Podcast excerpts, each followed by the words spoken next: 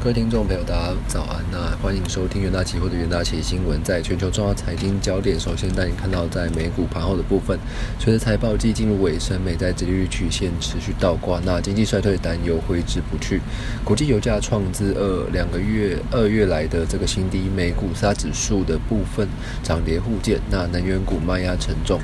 道琼和标普指数微幅收黑，那台积电 ADR 升幅百分之二点二一，三指数的部分，美股道琼指数下跌八十五点，收在这个三万两千七百二十六点；纳斯达克指数上涨五十二点，收在一万两千七百二十点；标普百指数下跌三点，收在四千一百五十一点；费城半导体指数则是上涨二十七点，收在三千零八十一点。市场正在等待最新的非农数据，以检视美国总体经济的现况，同时寻求这个美国联准会 Fed 升息步步伐的线索。那市场预估美国劳工。劳工部这个周五将公布的这个七月非农就业人口增幅达到二十五万人，失业率维持百分之三点六不变。而若非农增幅高达三十万人，可能会迫使市场重新评估对潜在劳动力市场放缓的预期，并可能打压股市。美国克里夫兰呃蓝联准银行总裁表示，哦，这个联准会需要进一步升息以压抑这个。需求，那来降低通膨的部分，它支持升息循环持续到二零二三年上半年。那联邦基金利率目标提高至百分之四以上。那目前多国正在这个密切关注台海局势。中国在台湾周边举行了三天实弹军演。那美国国务卿布林肯周四在这个柬埔寨金边举行的这个东南亚国家联盟外长会议。兼警告美方与这个各国认为哦升级对谁都没有好处，而且还可能产生意外的后果，不符合任何一方的利益。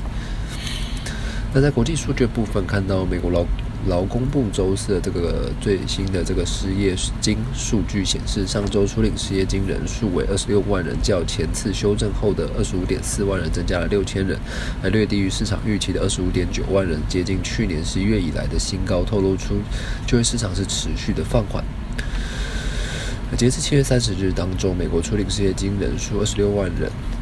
那前值是自二十五点六万人下修至二十五点四万人，四周移动平均值为二十五点四七五万人。过去几个月，初领失业金人数不断攀升，在经济不确定下，有几间科技公司开始宣布裁员并放缓招聘。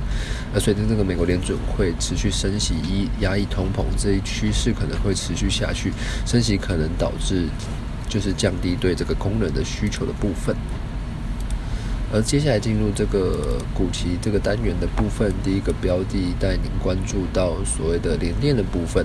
那预期第三季的产业将进入库存修正期，但伺服器、网通、工业、车用等需求持续成长，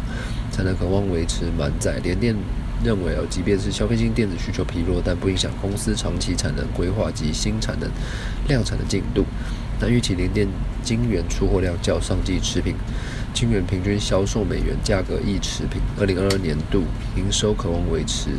成长的态势。八月四日，联电期货上涨百分之二点零四。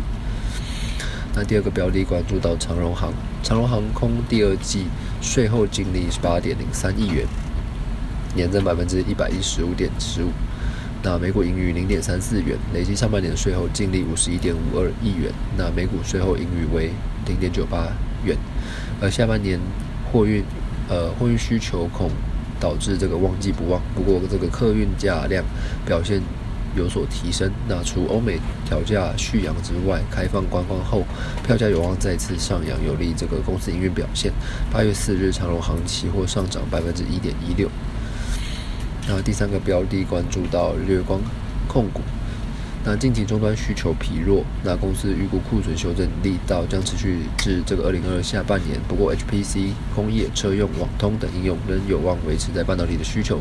封测及这个电子代工产能利用率维持在高档。那公司上半年营运状况优于预期，加上非消费性产品需求及这个美系手机备货需求佳，那下半年营运展望也是相当的乐观。八月四日，日光控股期货上涨百分之二点一的部分。那以上呢就是这个个股期的标的，那这个就是呃也是今天的重点新闻整理。那我们下周一的元大期新闻再见。